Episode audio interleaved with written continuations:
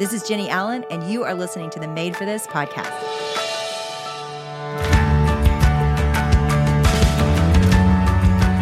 Thanks to HelloFresh for supporting Made for This. Go to HelloFresh.com slash made for this 16 and use code made for this 16 for up to 16 free meals and three free gifts.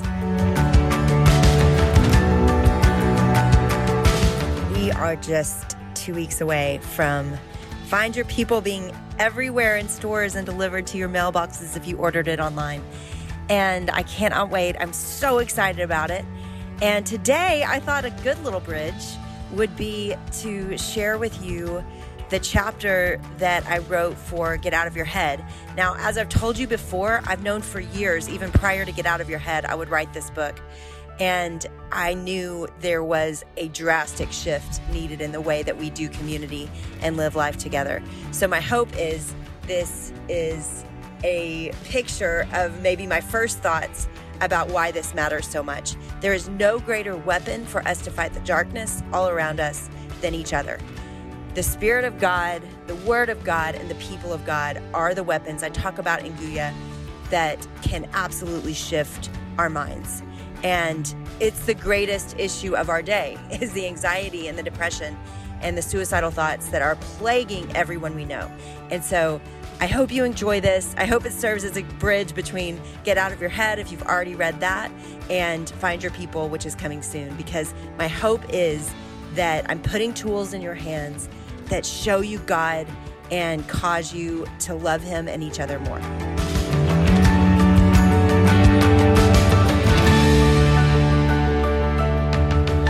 Chapter 9 Lifelines I Choose to Be Known.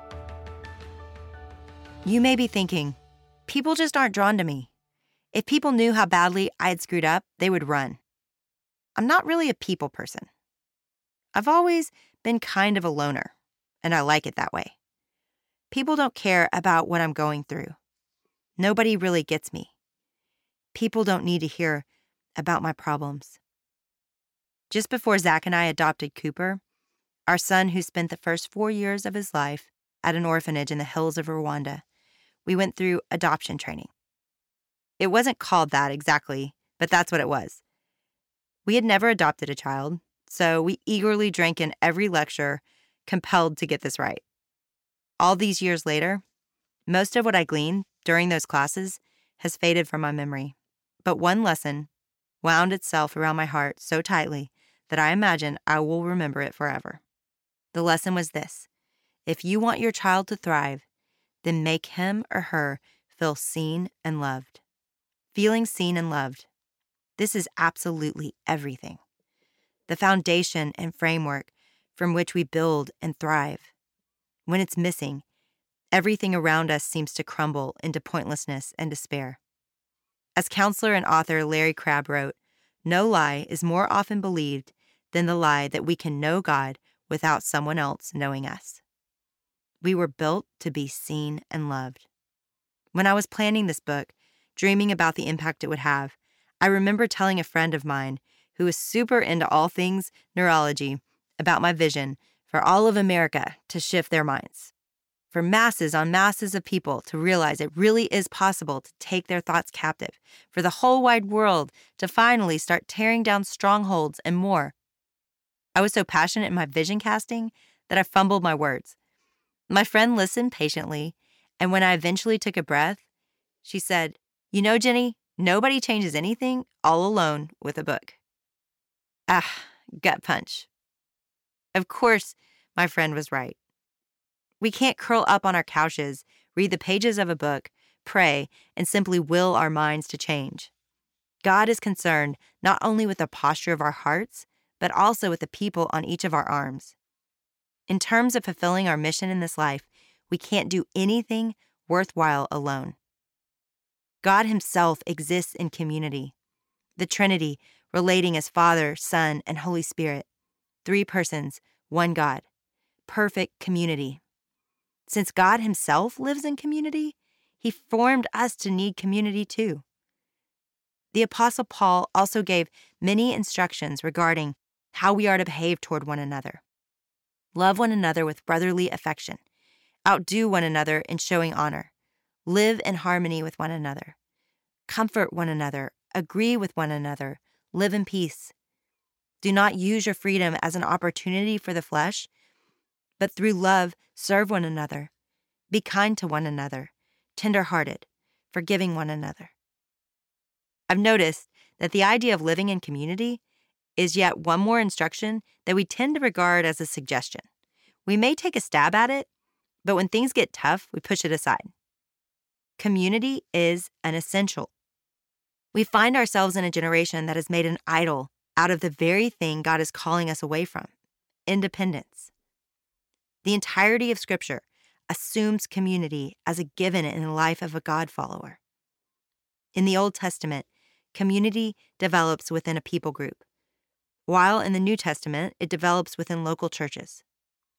We are village people built to be known, loved, and seen. Nearly every people group in every generation has gathered around fires in communities that accomplish this, even if it's imperfect. Even today, much of the world lives in villages. Recently, my husband and I were in a small village in Europe and visited a grocer. The man at the counter wanted to know who we were and where we were from because he knows everyone who comes into his store. We were outsiders. I wonder whether we, as the church, as Americans, as women, still view ourselves as village people, those who are known, noticed, loved, and seen. I think I know the answer. I think the answer is no. The temptation to go it alone. The first enemy, distraction, keeps us from seeking help from God for the chaos in our heads. The second enemy, shame, keeps us from pulling others in to help. I didn't mean to isolate myself. In the spiral of doubt for 18 months, I just never got around to expressing aloud what I was going through. My friend Kurt Thompson, a psychiatrist and brilliant thinker on everything related to the brain, says that no matter how strong someone looks on the outside, every person walking the planet has this deeply embedded fear that haunts them day by day.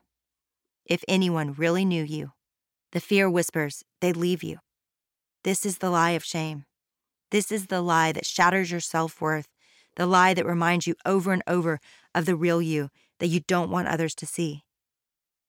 I don't know the exact words this fear uses to get to you, but if you're anything like the countless women I've spoken with over the years, then the terrorizing taunts probably sound something like this If people knew what I've done, they'd want nothing to do with me. If people saw who I really am, they'd run the other way. If people knew the thoughts I'm capable of thinking, they'd evict me from their lives. Or maybe the voice of fear is more subtle. Why would I bother people with my problems? I can handle this. What good will it do if I let someone in anyway? When we listen to the lies about our worth, we naturally back away from others. In many cases, our distancing behavior succeeds in pushing people away reinforcing our fear of rejection. This is a classic mind trap, a self fulfilling thought pattern in which our insecurity feeds our isolation, which in turn feeds the lie that we are worthless and nobody really gets us or cares to. We feel unseen and unloved, and to protect ourselves from further rejection, we won't let anyone close enough to change our perception. Gradually, we embrace the lie that we have to do life on our own that we must isolate ourselves to avoid risking exposure and rejection. The truth, however, is that we are designed in the image of a holy God who embodies community and invites us into his family.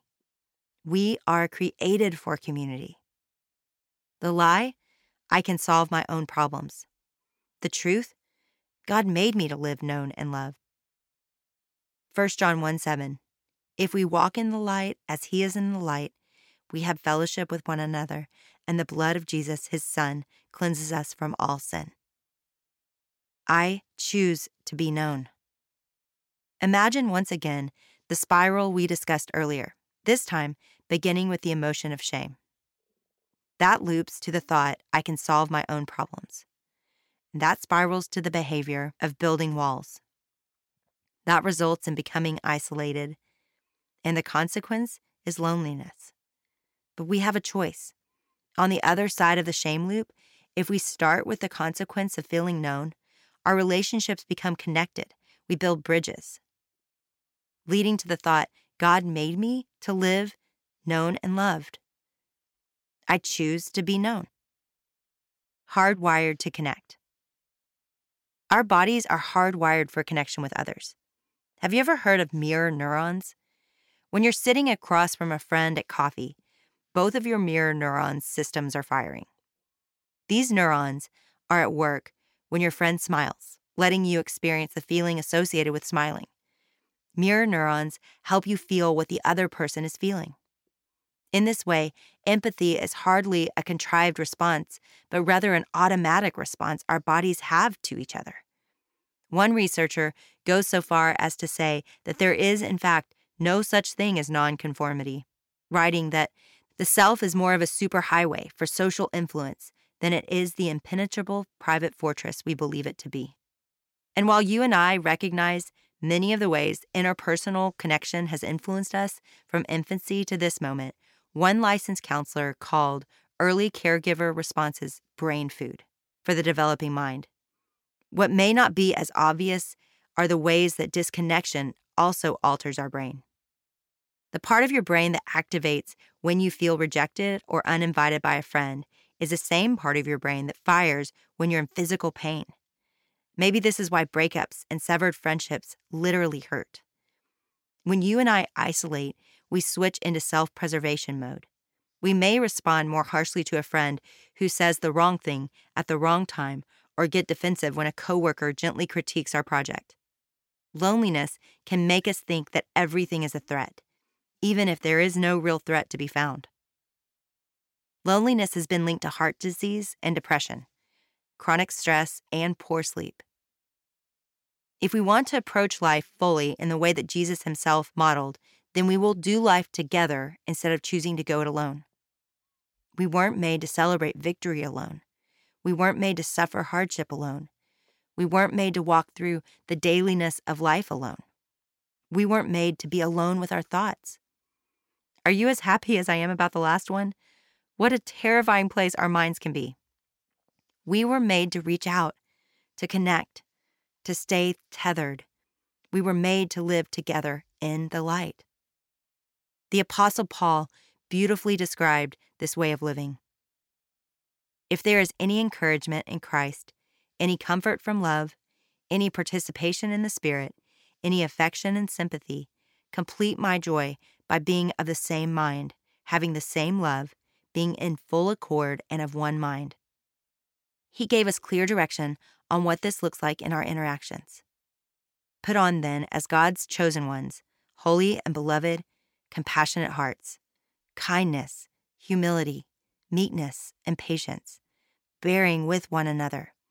And, if one has a complaint against another, forgiving each other, as the Lord has forgiven you. So you also must forgive. And above all these, put on love, which binds everything together in perfect harmony. And let the peace of Christ rule in your hearts, to which indeed you were called in one body. And be thankful. Let the word of Christ dwell in you richly, teaching and admonishing one another in all wisdom, singing psalms and hymns and spiritual songs with thankfulness in your hearts to God. It's a lot of togetherness, right? Several of my friends are counselors or therapists, and they all have confirmed the same thing. The prevalence of group therapy is on the rise because it works, even when little else does.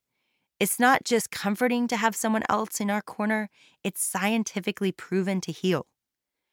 While studying the effects of stress on female behavior, UCLA researchers found that women seek out more social support during times of stress than men do. Other research has shown that having a strong social network can help people stay healthy. Yep, a tribe, a posse, a squad changes us even physically.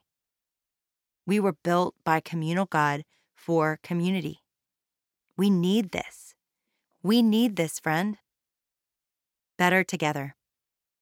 God purposely places us in community so that our friends can help us in the battle for our thought lives. When our mind maps are chaotic, our thoughts are spiraling, and our emotions are running the show, So often, our escape plan involves simply reaching out, just whispering that little word, help. You and I need to be able to seek out wisdom and insight when our own brains can't sort out the answers, can't muster the willpower, can't find the strength, and can't remember how to pray. Relationships like that take time, effort, and energy to cultivate, but they shift everything. I can look back over the course of my life and see how my closest girlfriends at each age and stage protected me from lesser dreams. My darling baby sisters, my grade school recess buddies, my high school friends, the other cheerleaders at Arkansas, the girls who came to my first Bible studies, my Austin people, my church small group in Dallas. Each community has shaped me, helped me feel known, made me run further and faster than I thought I could. Hopefully, I've done the same for them. Yes, we've fought. Yes, we've grown apart. Yes, we've hurt one another at times. This is all part of the deal. But the strongest bonds get forged through difficulty. It's true that choosing community over isolation can be downright scary. It requires us to take a risk. Researcher and author Brene Brown said vulnerability is the core, the heart, the center of meaningful human experiences. Or put another way, we must be known in order to be healthy. Isn't that a profound perspective? Tell me the people who know you and how deep that knowledge runs, and I will tell you how healthy you are.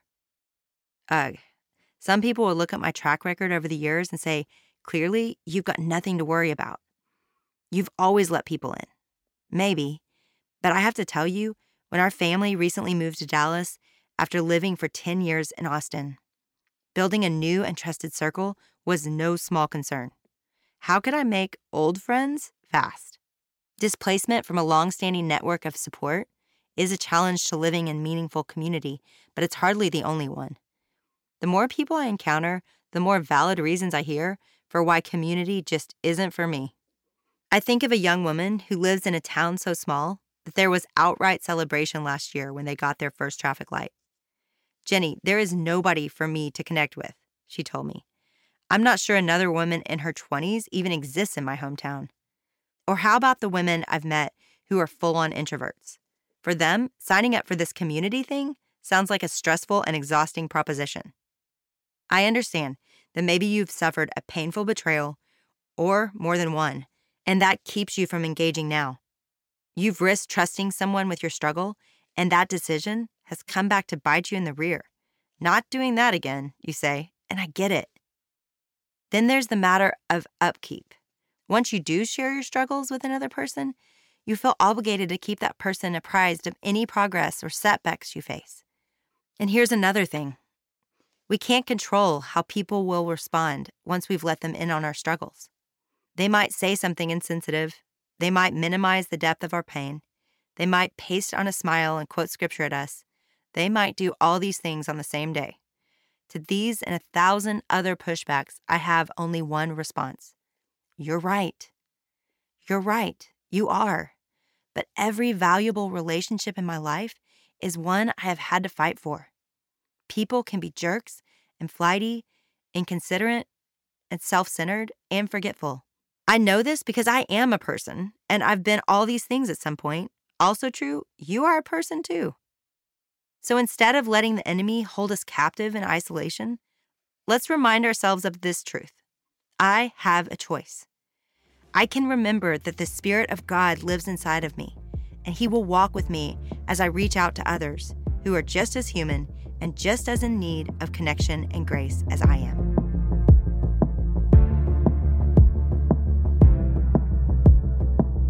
Okay, I'm serious, guys. HelloFresh is the absolute best thing.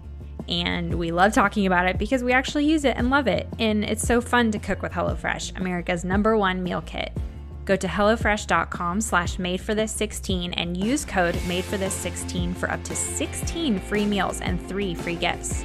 Y'all, HelloFresh is like like having like a little kitchen elf that helps you put together meals and you don't even have to think about it. You can actually enjoy it because you're not like wondering what ingredients you have in the pantry. Like HelloFresh has made cooking truly more fun and it's meals that my family loves. What's really great in their app, you can customize your favorite dishes with their new Hello Custom offering. So you can switch out proteins or sides for different ones, and you can even add protein to a veggie meal. So that means more choices, more variety, and more meals that are truly tailored to your family.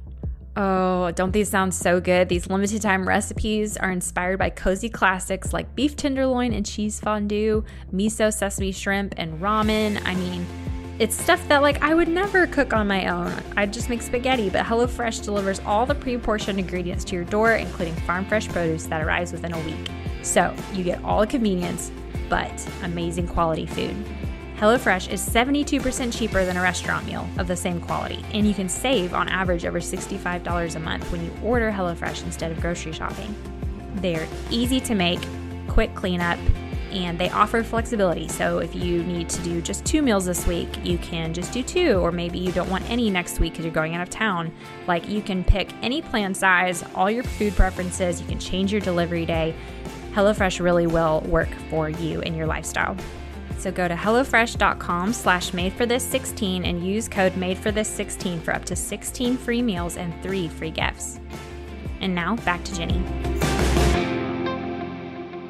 When I started If Gathering, a misunderstanding ensued regarding my ministry motivations and gained a lot of attention on social media.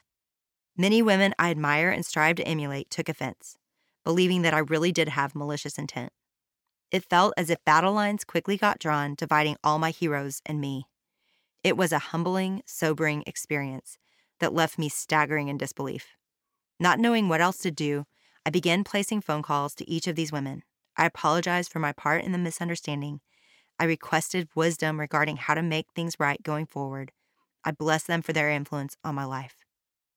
Thankfully, not only did they each take my call, but they worked toward unity too. We sorted out a way forward, and I count them as some of my dearest friends still today. But following that experience, I was skittish relationally. I was afraid of saying or doing anything that might leave me ostracized again. But I finally decided I couldn't keep stepping hesitantly into relationships. Nobody can play defense forever. We have to show up with our whole selves. When I come to a moment when I'm staring at the risk of showing up in my friendships, I choose to show up. And then when stuff happens, because it will, we work through it. But you know what? When we are faithful to keep showing up for our lives, those lives make room for us. I met a new friend after the move to Dallas. Ellen is sophisticated and always says the right thing. She files every piece of mail she gets. I don't even open my mail. We had mutual friends who suggested our families join a small group together. I tell her this now, but she was the kind of new friend who is so awesome you feel intimidated around her, though she would never want you to. The first time we met, I remember playing it safe. I thought, I'd hold back and feel her out. But the second time, I decided to go for it. I was all of me opinionated, loud, honest, and passionate. She laughed and started calling more often. She wasn't wanting to be friends with someone just like her. She liked me in all my chaotic glory. Now, plenty of other relational risks I've taken have not turned out that way, but that's how we find our people. Gather your team. As we make this choice to stop trying to do life on our own and instead risk in the context of other real live human beings, we must have two resources at our disposal both the awareness to know what we need and the courageous gumption to go out and get it. Here are a few encouragements that may push you out of your comfort zone and help you find your people. Seek out healthy people. Here's Paul's advice on the subject Follow my example as I follow the example of Christ. Follow me as I follow Christ. If you want to know who to connect with in community, look for someone whose life shouts those words. Find someone who is following hard after Jesus and then ask that person to coffee. In the past year, I have found that by seeking out healthy people in Dallas, I've been made healthier too. Even the process of looking for whole friendships has ushered in more wholeness for me. Now, notice I didn't say to seek out perfect people, whole people, healthy people. Does this potential friend of yours seem to be in touch with her strengths and weaknesses? Is she clear on the values that guide her life? When she feels all the feels, is she able then to kind of rein it in? Is she thriving in other relationships, or does she seem closed off from the world? Do you feel seen and valued when you interact with her? Does she listen well? Or is she always turning the conversation back to herself? Is she motivated to grow? Does she seem happy? Is she at peace? Again, nobody is going to get this stuff right 100% of the time. What I'm asking you to look for is a pattern of progress here. When you're looking for intimate friendships, you've got to start with emotionally intelligent friends. And guess what?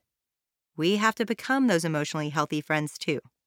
If no one ever wants to be friends with you, there might be reasons. Are you growing in health and not bitterness? I am a big fan of counseling because it can disrupt unhealthy patterns that we barely notice in ourselves. Just ask. When you find someone you want to get to know better, just ask whether she'd like to connect. Do you want to get a cup of coffee tomorrow afternoon? Have you ever checked out the hiking trail behind our neighborhood? Do you and your husband like to play board games? Would you like to meet up for dinner before Bible study next week? See how straightforward this is? Several months ago, I realized that despite the level of social intelligence and genuine desire for community and earnest transparency exhibited by the young women who work with me day in and day out at IF, there were still way too many occasions they weren't comfortable asking for help. During staff meeting one Tuesday, this subject came up, and I took the liberty of asking, How many of you feel awkward asking for help, even when you really, really need some help? Every arm shot up. Wow. Girls, I said, for real? We have to address this. We talked for a while about what was making them uncomfortable, and then I issued a collective task. At least one time over the following 24 hours, each of them had to ask for help. Ask for creative input, I told them. Ask for help unloading your car. Ask for an afternoon walk. Ask for advice about a problem. I didn't care what they asked for. I just wanted them to practice asking. Ask until asking no longer makes you cringe. That advice might just save your life someday, so I'll repeat it here for you. Ask until asking no longer makes you cringe. Ask and ask and ask. Say yes. Now, I'm someone who regards novelty as oxygen, so this one is easy for me. But even if you're an introverted homebody, you can do this. Every so often, say yes. Only one caveat here. This doesn't mean we open the floodgates to toxic, unhealthy people. We say yes to real, healthy friendships. A few weeks ago, my darling Austin based friend, Jessica, reached out to tell me that our birthday was fast approaching and she wanted to spend time together. Will you come? She asked. She is a fantastic asker. Please. Did I mention that her birthday was the following week and that getting together meant traveling three plus hours? Was the timing of this little excursion convenient? It wasn't. Was it worth it? It absolutely was. As I say, I might push the just say yes envelope too far, far too much of the time. But here's the thing to remember if you never, ever say yes to an invitation, those invitations will cease to exist. Doing life together helps us right our wrong thinking. But we can do life together only if we're actually together from time to time. Yes, I'd love to join you. Yes, I'd be happy to go. Yes, let's set a phone date. If somewhere along the way you've become a decliner, one who declines every invitation that comes your way, then just for today, try a yes. Be all of you fast. Our spiraling thoughts of isolation threaten to keep us trapped in a place of self sufficiency and shame. But vulnerability brings those to a screeching halt. So be all of you right away so that your friends get you, the real you. I can be obnoxious, and I'm the first to admit it. I laugh at inappropriate times, like in court and at funerals and during my child's performance of the speech she's worked hard on. Why do I do this? Can somebody tell me why I do this? I ask intense, intrusive questions. I'm forgetful. I interrupt serious moments to ask where you got your cute sweater. I flit around in a conversation like a hummingbird, incapable of seeing a subject through to a logical end. And just like with my friend Ellen, relationally, my choices are two.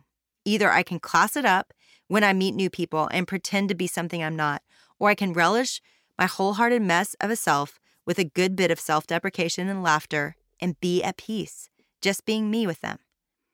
In such brave endeavors, we may scare off the wrong people sooner, but we'll bring in the right people more quickly too. Bother others and let others bother you. As acquaintances deepen and broaden into friendships, the ask can feel tougher. The stakes are higher now. The fear of rejection is a real thing. My counsel is go for broke. When you notice that your friend isn't herself, bug her until she shoots straight. Invite her to tea Invite her to lunch. Tell her you want to pray for her because you know something is drastically wrong. Bother her until she feels safe enough to vent. She'll thank you for bothering her someday. Likewise, to experience true community, you've got to be botherable yourself. Take the risk to trust someone with the truth of your life today. Yes, you might get hurt. Yes, you might feel embarrassed. Yes, it might be uncomfortable, but better the discomfort of a friend holding your hand and your truth than the discomfort of thinking you're alone. Before we move on, let me make sure you notice the order of the two parts of this last rule.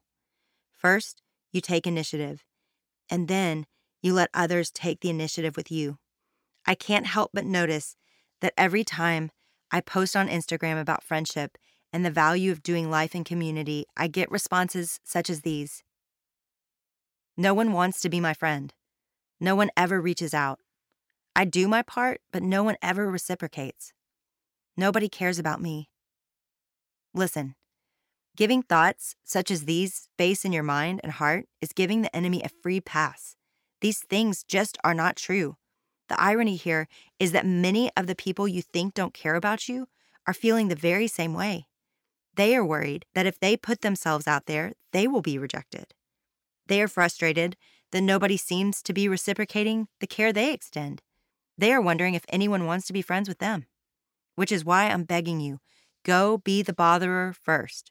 Reach out, take the risk, say what you're feeling, listen well, be the friend you wish others would be for you. A while back, my daughter Kate was out of town with her friend and her friend's family. And when she called me to check in, I could tell by the sound of her voice something was bugging her that something was off. She'd been that way for a few days, so I took a risk and probed. Kate didn't offer much information, but did ask whether it would be okay with Zac and me if she talked with a counselor once she was back. Zac and I are wholehearted believers in the usefulness of counseling, believing that we all need translators from time to time to reflect back to us what we're thinking and how we're feeling, that we all need to hear the truth about ourselves in a safe environment, that we all need space to sort out our deeper needs, and that we all need help applying God's word to the realities of our lives. In short, this was an easy yes.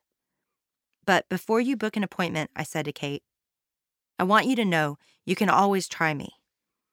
I told Kate that there was nothing I wouldn't have grace for, and that there was nothing that could impact my love for her. It took a lot of time and used up a lot of tears, but two hours later, when I was still on the phone with my incredible daughter, I felt more grateful for the power of community than I have in a long, long time. I found a greeting card at a cafe in Colorado Springs one time that featured a sketch of a lovable looking bear with the words, We were together, I forget the rest. That's how I always feel about that monumental phone call with Kate. The details of what was bugging her have already faded with time, but the feeling of togetherness has not and will not. She was determined to tell someone who could help her. I was so grateful it got to be me. The last 2%. If we want to be free of the chaos, friend, we cannot stay alone in the dark with the devil. We need to be rescuers. We need to choose to gather a team around us. I have a choice. I can be known. Let me tell you what is on the line and the beautiful thing that happens when we let each other in. We have this saying at my home church in Dallas say the last 2%. Maybe you think you have learned the secret of mastering authenticity. You'll mention your struggle with a sin or a fear or an insecurity. But even those of us who value authenticity often have one card that we don't put down. It's the little secret we won't show our families, it's the one we won't share with our friends, it's a card we don't play. Maybe your 2% is that you felt rage at your young children today, or maybe it is a mistake that you made years ago that you have never told anyone about. Let me tell you what it was for one of my friends. Jennifer leads Bible studies in her home in Austin. She and her husband are leaders in their church. They are an incredible couple. They love Jesus, and she's one of my favorite friends. So real. I like her so much because she often is vulnerable with me. But recently, she called to share something she'd been holding back. She told me that over the course of the last semester, she had been attracted to her coworker. At first, it was subtle. He was cute, but I don't know how it happened. I love my husband and I value our marriage, she said, but I found myself attracted to him. She began lingering after meetings. Then she said, I know this is crazy and I hope you won't think less of me, but I started texting with him. Then she told me, at IF Gathering, I pulled our mutual friend aside and said, I need to lay down the last 2% I'm not sharing with anyone. I need to say it. And then she said it out loud. And here's where it gets crazy. She said, Jennie, the moment I said it out loud, I have never been attracted to him since. Yeah, it's crazy. We have stayed in the dark with the devil and we have kept our secrets close. We don't show anyone all our cards. Why would we? We think it's not that big a deal. It doesn't mean anything. And I'm not going to do it again anyway. We don't play our last card, and the devil has us in our secrets. But when we say out loud what's in our thoughts, when we reveal our dark struggles, we take them captive and break their power. We test the gospel and allow it to stand. We bring in community. This is how God created us to fight seen, known, loved. Let's fight for this.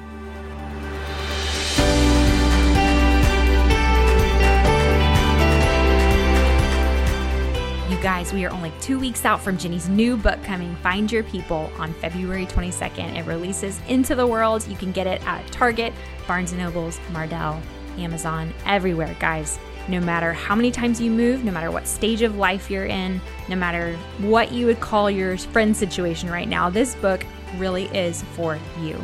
It's going to give you all kinds of tools and exercises to decide who are the people in my life and how can I go deeper with them. And then there's tools for accountability and handling conflict. I mean, it's the kind of book that we all should have read when we were, you know, in second grade that we never got. So, Jennie just so beautifully unpacks scripture and unpacks God's plan for us to live in community. So, don't miss it. February 22nd is coming up soon. We can't wait for you guys to read it too.